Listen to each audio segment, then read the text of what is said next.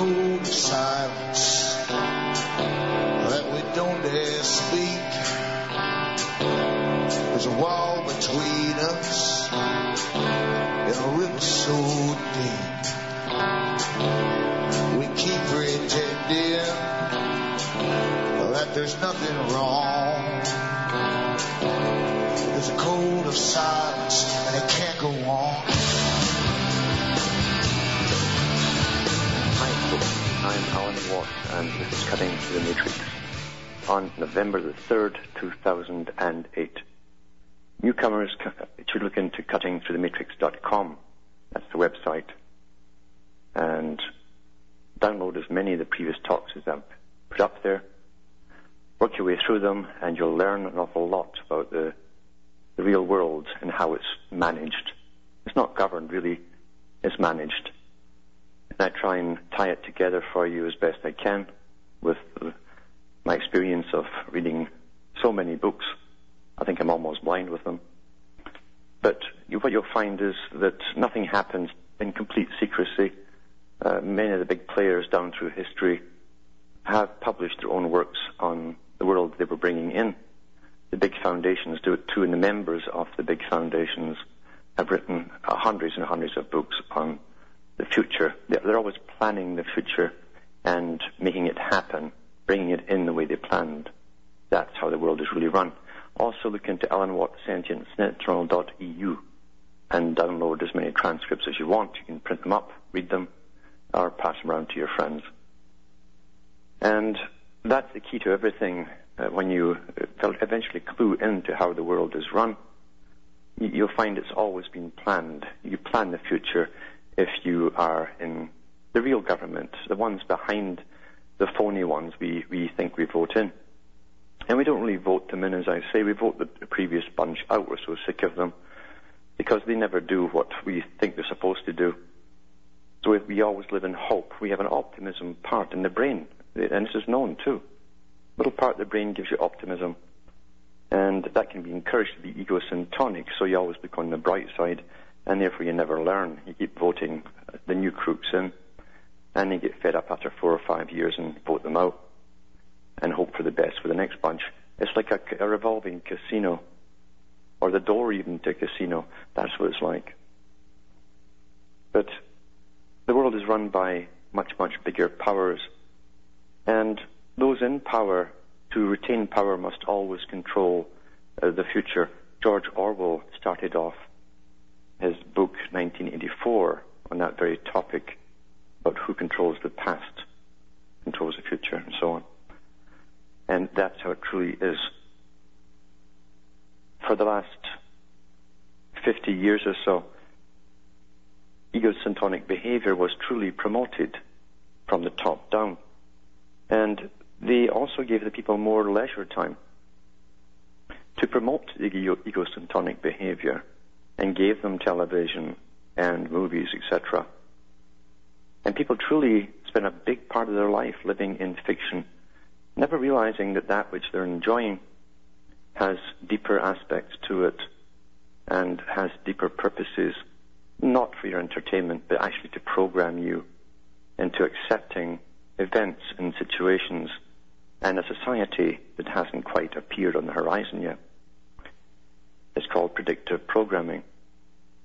And everything that you see goes through committees to make sure they have the right content of programming in it. And that's why TV programs are called programs. They're meant to program you. And as I say, when we're living in an egosyntonic society, just playing and being happy, it takes me back to what, what um, Aldous Huxley talked about. He said in his speech at Berkeley, he says, what's wrong, he says, with making people happy? Now, he, was talking in the context of using drugs or even putting implants in their brain to keep them happy. Stupid, ignorant, but happy. We're almost at that stage now. I'll be back with more after this break.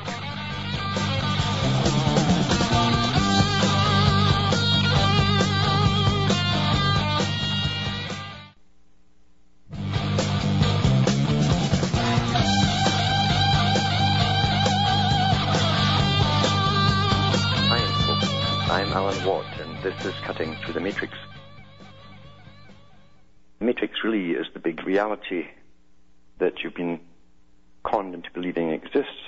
You're, you're told that there are myriads of bureaucrats and politicians and experts above you that deal with all the big problems. And they convince you, of course, that the problems are massive and too complex for you to understand. They give you terms like global warming and how they have to deal with it and carbon dioxide output, etc. All these big abstract concepts that really are bogus, but that doesn't matter, you see. The whole idea is to keep you always in a state of being afraid and anxious of your own life. And they, they gain power and keep power over you by, by doing so and make you do ridiculous things like pay them to deal with these abstract concepts as if money could make it all go away. And that's how simple it is. We never ask where the money goes. We don't realize that the, big system that runs us above us is one big corrupt con game. And it's not meant that money goes to what, you, what they say it goes to. It's like the big charitable foundations. And over the years, we've seen many exposes of where the money goes to in charities, and, and often they found that less than five cents per dollar ever went to the actual cause it was prescribed for. We saw after the big tsunami deal that when every government in the West matched dollar for dollar for charity, for charitable contributions across the world, every country did it. And they ended up being billions of dollars. They then put Bush Sr. and Bill Clinton in charge of the money. And that's the last we heard of it. And we never see any follow up, except the follow ups on the very countries that were supposed to get the money. And there they are, years later, still picking up pieces of corrugated iron to patch their roofs up in their old houses, putting all together themselves. That's how the world is really run. It's one big pirate corporation at the top. But the things with the pirates, you see, the pirates believe that their job is to do exactly as they're doing, to plunder the populace below, the commoners, the simple people, the, the sheep. And they do give themselves titles like good shepherds, they guide the sheep and so on. And they do guide the future, there's no doubt whatsoever on that. And a person who doesn't plan their own future will have someone else plan it for them.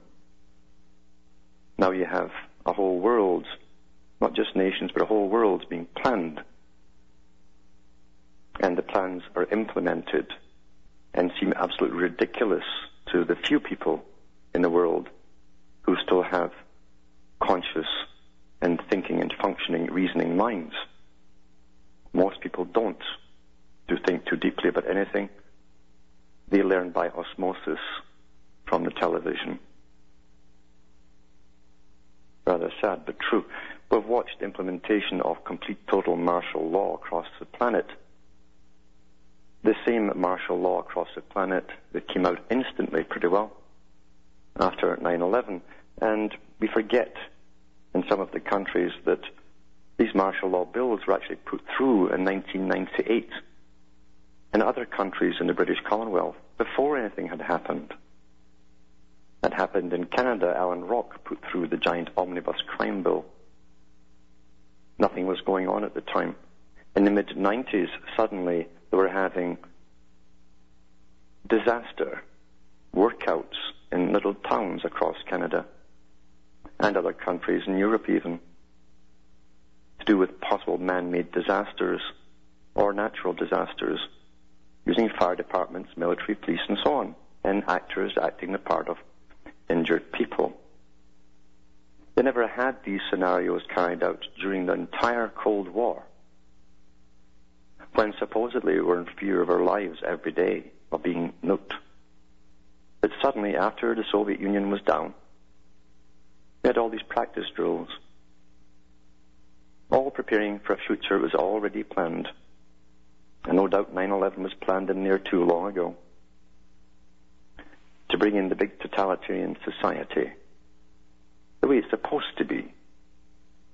It's not evolving that way. It's supposed to be this way according to those at the top is simply too untidy the way it is. and who wrote about how untidy this all was and how the society should be planned. Big players who were propagandists for this organization were writing about it at the beginning of the 1900s and working for it too, like H.G. Wells. He said it was so ridiculous, and actually it is. I on a different tangent from Wells on how it should possibly be. Well, Wells said, he said the truth. He says so many people go into the same school system, they all emerge competing for the same few jobs. And mainly in private business, even small business and shopkeepers and so on. He said, how many bicycle repairmen do you need? And he really thought it was just too untidy. He thought that there should be a, an agency that decided what you'd be trained in at school. The Soviet system, you see, appealed to him. He went over, along with many of his peer group, to visit the early Soviet system. He was very impressed by it. So much so he left his son to study with Pavlov.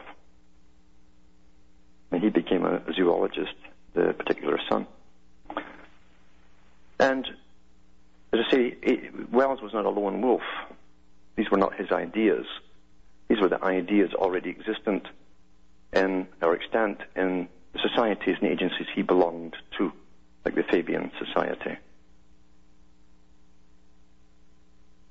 We see school to work. That's again the Soviet idea. That's happening too already. And to, as I say, the thinking mind, much of what's being implemented today seems very bizarre.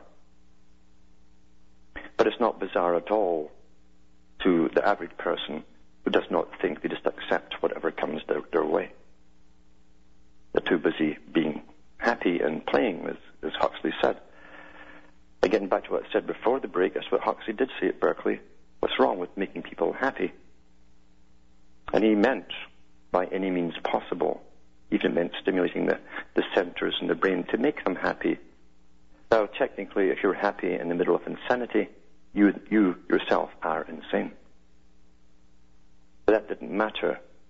It was the object of being happy that was important. A happy population will allow anything to be done to it, and they will not react to. In other words, the self-preservation has been destroyed. When you see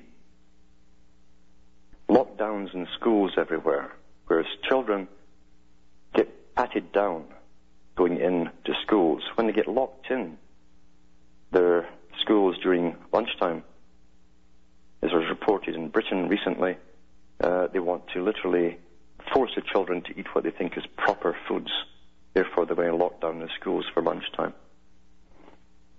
When you see all this kind of thing happening, when you see armored vehicles in the street and your cops buying armored vehicles, what on earth do you think these things are all about, what they're for.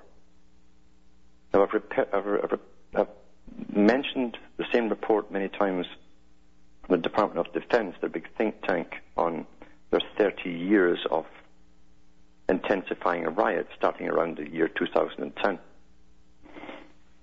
that's what they foresee in the NATO countries.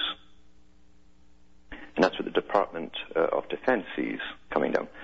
What earth is going to make people all, all panic and riot? At the moment, they're quite happy. They're still playing and dressing up for Halloween, etc. Something needs to be reserved for children, very, very young children. Now the adults all do it. What would earth make them stop wearing their costumes and being happy and riot? Well, it's because there's going to be crisis after crisis. We're in a period of crisis creation. And the purpose of crisis creation is just like the purpose of war. It's to change society. Professor Carroll Quigley mentioned that. That was the real purpose of war.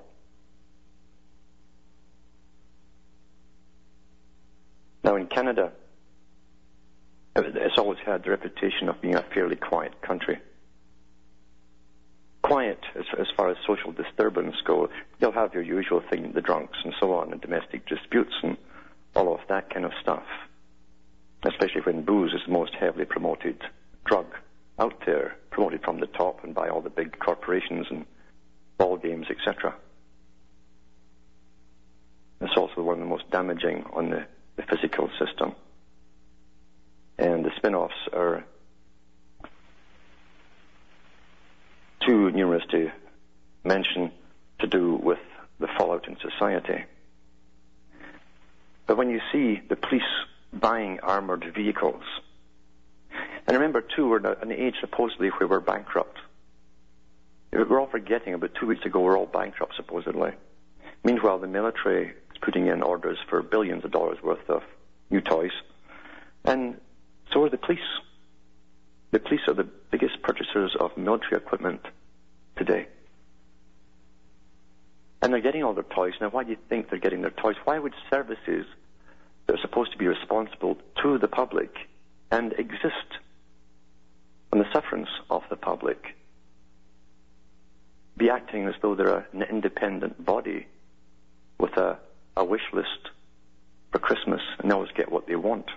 Why would they be getting all of these particular toys?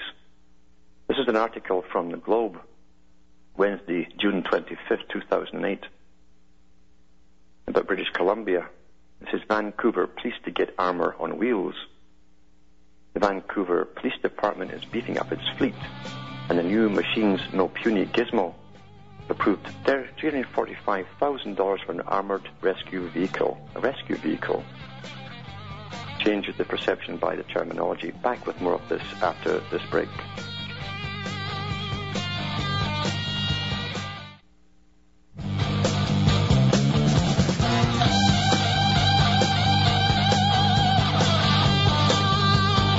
Hi, folks. I'm Alan Watt, and we're cutting through the matrix.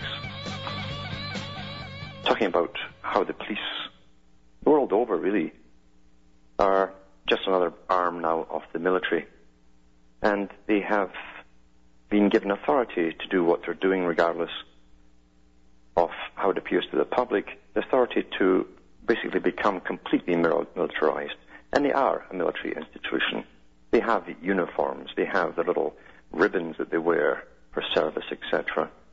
They have officers with the spaghetti on their caps and their epaulets that they wear and dress uniforms and so on. But the public are misled often by perceptions, and perceptions are altered by the use of terminology or psycho, psycholinguistics, as I like to call it. Now I'm talking here about uh, an article from the Globe about British Columbia. It's only one place that's buying these particular trucks, which are really uh, armored vehicles. And this one here is $345,000. And they call it a rescue vehicle, you see. Now, an armored vehicle, to me, is an armored vehicle. Forget the rescue part. And it says Inspector Tony Zanata of the Vancouver Police Emergency Response Team says the armoured car will let officers go where they couldn't go safely before. Uh, yeah, they could ram through houses with this. That, that's where they could go with it. It says they will be able to approach armed suspects with vehicles and barric- with vehicles and those who are barricaded in houses, deal with bomb scares and transport wounded people out of dangerous situations without fear of being shot. The only people who are in danger of being shot are the people at the other end of the barrels of the guns of the police forces these days, these SWAT teams. He says, now here's, here's how they phrase it to the public. This, this is what I really, really gets my, my goat, as we say. It's the use of terminology. Again, the rescue vehicle, right? Now, I've seen the ones in, in, Northern Ireland. Uh, these were armoured vehicles, which were, the reason they're armoured is because they're doing something to the public which the public objects to, and therefore they'd retaliate against those inside. That's why they armour armoured vehicles. That's why they have them in Afghanistan and places where those countries have been invaded by US and European troops. Here's what he says. It's not a tank, it's a tool. Well, so is a flamethrower. But I don't light my cigarette with it. It says it's simply that. It's a shield. It's a ballistic shield that's mobile, he said. Some places in the US cities, including Los Angeles and New York, use Lenco Bearcat armored vehicles. One of the options Vancouver is considering takes fear the Hawking trucks, versions of which are also used in active combat, would militarize the city streets and give police a tool for crowd control. A tool for crowd control. What on earth kind of, what kind of crowd control are we talking about here? Why would a crowd be attacking the police? Why, what would the police be doing to the crowd to be attacked in the first place? They'd be in fear of their lives. Think about that. Inspector Zanata said that this is not the case. He said, here's the terminology that he's using terminology that they're given by the marketing companies. He says, that's sexy, but it's silly, he said. Why would you do that? You don't move into a riot situation. That's not what the purpose of their deployment is. The Vancouver Police Department's emergency response team deals with about 350 critical incidents a year. Now that's how they get called out, but how many of them end up being critical? Zanata said he estimates the police will use the vehicle 50 to 100 times a year. This isn't some fancy toy. Well, I wouldn't, I'd say so at that kind of price too. This is pretty much now a standard piece of equipment for emergency response teams. Well, you know, not so long ago, emergency response teams did not exist as such. We forget that too. The whole move towards it to get the public to accept what was coming was particular television shows like Hill Street Blues, where they humanized SWAT teams working with the ordinary police. That's how they portrayed it to the public. Then they brought in real things gradually across the Western world after giving them a few years' dosage of Hill Street Blues. Now that's standard fare on television. There's lots of programs, TV, fictional reports like that, where they humanize. Remember, everything you're shown on TV is propaganda, especially to do with law enforcement. And Jacques Ellul went through the whole process of that in his book called Propaganda. This article goes on to say the police department decided it needed a vehicle like this a couple of years ago, and it's taken until recently to convince the city of its value. And it goes on and on and on. And they also justify it by the fact that every other place is getting the same kind of thing, the same kind of vehicle. And they'd be rather miffed. They'd be pouting if they didn't get theirs. That's how it's put across. Well, if they've got them in Haiti, well, we should have them too. Or if they had them in the Soviet Union, well, we should have them too as though that rationalized it and made it correct. And the public have been so used to seeing movie after movie after movie of the futurist scenario with armored vehicles in the streets and rubble that used to be standing houses in urban centers that they're already programmed for what's to come through fiction, through fiction. And it's amazing, as I say, when we're supposed to all be bankrupt, how they can just go ahead and buy and buy and buy all this kind of security equipment. It's mind boggling what's happening in the purchasing of security equipment and surveillance for total information control. Back with more after this break.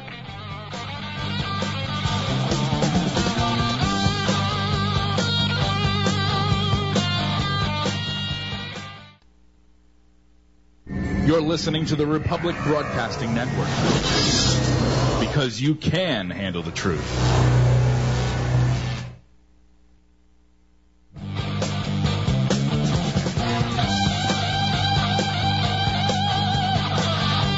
Hi, folks. I am Alan Watt, and this is Cutting Through the Matrix. I was going to read a lot of documents on more surveillance equipment that's coming out all at the same time across the Western world. But you know, it's too there's too much of it to even go through in an hour. So it's so much of it, and the fact is to say that it's all synchronized to come out at the same time. It tells you that this was in the works and the planning long ago. It took lots of cooperation between governments to to bring all this new surveillance type equipment into being. There's also lots of towers going up across Canada and the States and Europe that are different from the usual cell phone towers. They're like big long poles, but 50 feet high, with almost, they look like standing microphones with a sock on the end. And they have their own transformers and massive, massive heavy cables going into the base when you see them getting built. And there's no ownership on them from, say, British Telecom or anything like that. They're just warnings on very high voltage. And I, I suspect this is to do with the technotronic warfare technology that Brzezinski and others have talked about bringing into use. The technology that will manage the emotions and the moods of people and make them very passive if required. It can also make them very aggressive if they require that too. And I really do think that's what it's all about because it's time now for the riots to start in a, a few years and they want to control the public and basically tranquilize them. They'll probably call it a calmative tower. I Just love this word calmative. A calmative tower is working on you. And here's another item too to do with the internet and how I, I really am amazed that anyone truly thinks they have anything secure and secret on the internet. It's never existed since it was given to the public. Never. Even before 9-11, the computers were set up, remember, and given to the public after being thoroughly tested by the military-industrial complex all through the Cold War. And it was given out to the public to gather information about the public, data collection, predictability of every individual. That's essential for totalitarian systems. Based an article from TG Daily, and it's from September 24, 2008. Big Brother potentially exists right now in our PCs, complements of Intel's vPro by Rick C. Hodgin. says Intel announced the third generation of its vPro technology for business PCs comprised of CPU, motherboard, and networking components. vPro is essentially a set of technique or technologies which enable remote monitoring, maintenance, and manage in a PC. Intel bills these as tools useful for IT professionals, which they are, but shouldn't we be looking deeper into the potential threat of such technologies? Then he goes on about the old way of doing it via OS. And the new way is a new way. It's covert remote access. Intel's preferred solution today is to have a PC equipped with an Intel Core 2 based processor Q45 chipset and an 82567LM network chip. This combination of components allows covert remote access via something Intel calls vPro, and it's built right in. This combination of hardware from Intel enables vPro access ports which operate independently of normal user operations these include out-of-band communications, communications that exist outside of the scope of anything the machine might be doing through an OS or hypervisor, monitoring and altering of incoming and outgoing traffic network. In short, it operates covertly and snoops and potentially manipulates data. Then it goes on about vPro as a tool. Again, again, everything's a tool. Everything is bad for you as a tool. Depends how it's used, right? It says vPro was created to be a useful tool for IT professionals. And it basically says that it, would, it was supposed to bypass a potentially crashed OS and any of the security and safety protocols which may or may not be operating at the time of the crash. And this new third generation just released now allows a PC user to press a few keystrokes even in the midst of total operation system crash when not even the mouse pointer is responding. This sends a dispatch to IT indicating the user needs help. Interesting, this also shows that the motherboard is monitoring all keystrokes all the time. But is that all vPro is doing? Access to the machine through vPro is available via remote connection regardless of the machine's CPU state. It doesn't matter if it's turned on or off, what it's, what it's doing or who is using it. And this is where the concern comes in. Since vPro operates on the main system bus via the Q45 chipset and on the CPU via Core 2, and we know that it monitors at the very least every keystroke, it theoretically allows access to not only every piece of hardware connected to the system bus, but also to every byte of memory currently in use, even while the machine is not running. The motherboard provides access to all hardware, including memory, the CPU to special software and compute abilities, and communications allows it to send and receive behind the scenes. In short, because of the type of components utilized to make vPro work, it says a remote user could theoretically gain access to the entire system covertly through vPro, and then it's just a matter of snooping through the memory and hard drive files until whatever they're looking for is found. Well, you see, that's not a mistake. That's not a mistake. Of course, it's built in on purpose because the world we're going into is for total access, and it's the law that every computer must be available for access remotely by security agencies. You know, that law was put in in the 90s. All communications devices, including fax machines and telephones that were sold, had to have a special chip put in them from then on. And people truly think they're, they're still free. And what's amazing too is that they still put all their data up on the internet, all their personal data. And a young generation is being encouraged that you don't want uh, privacy. In fact, privacy is antisocial. Put everything up on MySpace, and they're doing it. What tyrant in history could have dreamed of having this kind of power over people? It's incredible. Absolutely, totally incredible. And the next phase, as we know, is to put out a system and computers there which technically are just like telephones.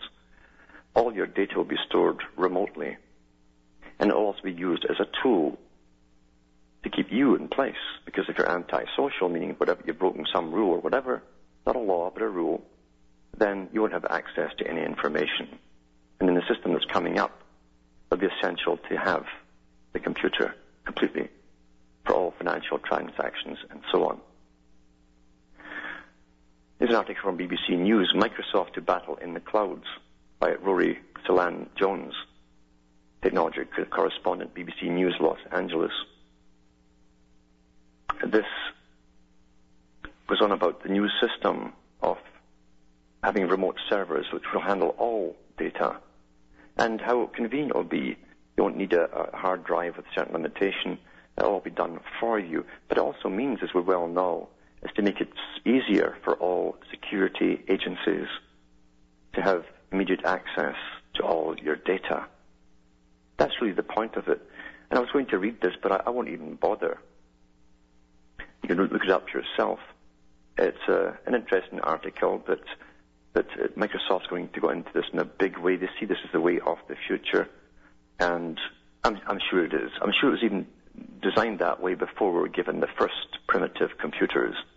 And I say primitive because we're dished out technology that's always long obsolete. When compared to the stuff that using that at the very, very top, it's always obsolete. And here's another article I just want to touch on too, before taking the callers. And it says here, this is from the Wise Up Journal, the 30th of the 10th, 2008, by Gabriel O'Hara. The Daily Mail reports snow falling on London, the first time the capital has seen snow in October since 1934. Other areas of the southeast, including Hertfordshire, just 20 miles out of London, were covered in a thick blanket of snow. The register reported, as you can see, ice has grown in nearly every direction since last summer, with a large increase in the area north of Siberia. Also note that the area around this northwest passage west of Greenland has seen a significant increase in ice. Some of the islands in the Canadian archipelago are surrounded by more ice than they were during the summer of 1980.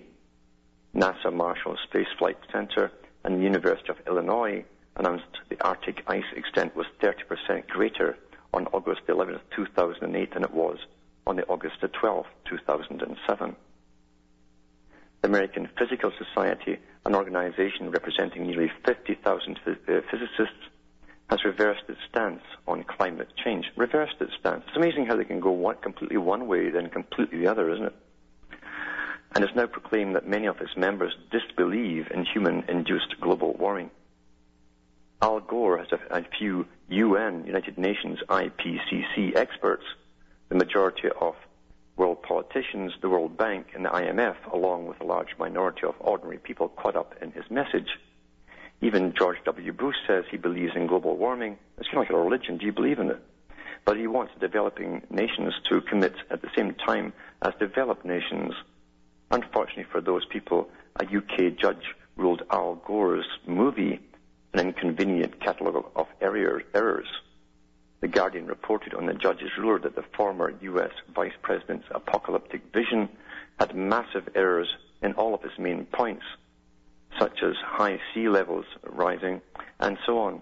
Unfortunately for those people who have been duped by such propaganda, unfortunately for humanity, our pockets and freedom, the climate has not cooperated with the man-made global warming theory. Perhaps that is why the slogan has changed to climate change. Have you noticed that too? They're not saying global warming so much because it's got a bad rap. But you see, they want all the money and all the loot and all the power with all the agencies they've set up to rule us on climate change. They're calling it climate change, not global warming. Because see, it says here in this article, because the climate has never stopped changing, which is a truth, you see. For those who've never thought about it, that's a fact. It says, but we are led to believe that we have to give up freedoms and pay tax to try to stop it. Wikipedia states the following on Gore's political climate experts, the Intergovernmental Panel on Climate Change. The IPCC does not carry out research nor does it monitor climate or related phenomena. A main activity of the IPCC is publishing special reports on topics relevant to the implementation of the United Nations Framework Convention on Climate Change. In other words, they're all paid for propaganda purposes. Australian Medical Journal recommends parents to be charged $5,000 a head for every child after their second and an annual tax of up to $800 Couples who have more than two children should be charged a lifelong tax to offset their extra offspring, their spring's carbon dioxide emissions. Top rocket scientist and carbon accounting expert Dr. Richard Evans completely reversed his position on man-made global warming. The new ice uh, cores show that in the past six global warmings over the past half a million years, the temperature rises occurred on average 800 years before the accompanying rise in atmospheric carbon, which says something important about which was the cause and which was the effect, he said. Evans explained why he first went along with the agenda. The evidence was not conclusive, but soon governments and the, scientific community were working together and lots of science research jobs were created. In other words, went along for, for the money. we scientists had political support, ear of government, big budgets, and they felt fairly important and useful, which is what I did anyway. It was great. We were, we were working to save the planet and fill their pockets. When the Earth was warming from the 70s onwards, so was every other planet in our solar system. When the Earth started to cool in recent years, so did every other planet in our solar system. But you can't tax the sun. How about taxing the Martians, eh? A few months after the Australian Medical Journal's tax on life recommendation, the British Medical Journal, uh, Journal recommends Chinese tyranny, Western style. Explain to UK couples who plan a family that stopping at two children or at least having one less child than the first intended is the simplest and biggest contribution anyone can make. Investing in contraception would help in the fight against climate change. It's amazing how, again, the eugenicists have always planned all these big cons to convince the public to reduce our population. I was just reading an article on Europe, a big, massive foundation that works with policy for the Economic Union Parliament. And apart from all the massive surveillance systems they're bringing in there on, and for every individual, in, the, in every citizen in Europe, it's just mind-boggling what they're doing. But Uh, it was amazing even there to see how they were using all of these terms, global warming and so on, as a reason for reducing the population. They, went, they then went on to say that they'll have to massively increase the immigration into Europe because the population of Europe is dwindling very, very, very quickly.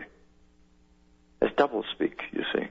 And the reason we want to bring a massive population into Europe who are, who are not having children and haven't been having children, enough children to pay off the debt of Europe. The reason we bring in all the other countries into Europe is to pay off that debt. So which is it? Are we, are we rapidly declining in population or are we multiplying uh, too copiously? Which one is it? It's all double speak, you see. Or, in fact, does each and every one of us truly exist to serve the economy? If you ask the economist, they'll tell you that that is your purpose. What a system. What an incredible system. And the public don't know, nor do they care to know. As you well understand, I'm sure those who are getting frustrated by trying to get your message out to people you, you know, and you're tearing your hair out by the roofs, they don't want to know. They watch the ball games, they watch the soaps, they watch all the movies, but they really, really don't want to know. It's rather sad. And what you find too is the frustration sets in because you have never been given any source to input any information into government policy yourself. You see, it's all been bypassed. This new system of democracy has bypassed the average individual citizen. It's set up to take pre-programmed NGOs as representing you. And you don't vote in the NGOs. The big foundations set them up. So the foundations which are a front for the big elite families of Europe and America run the world. It's as simple as that. Politics really is left as a stage show for those who still believe in the tooth fairy. And unfortunately, lots of them still do. As we can see by the hype. And the sheeple, two legs good, four legs bad, and it changes good. I'll be back with more after the following messages.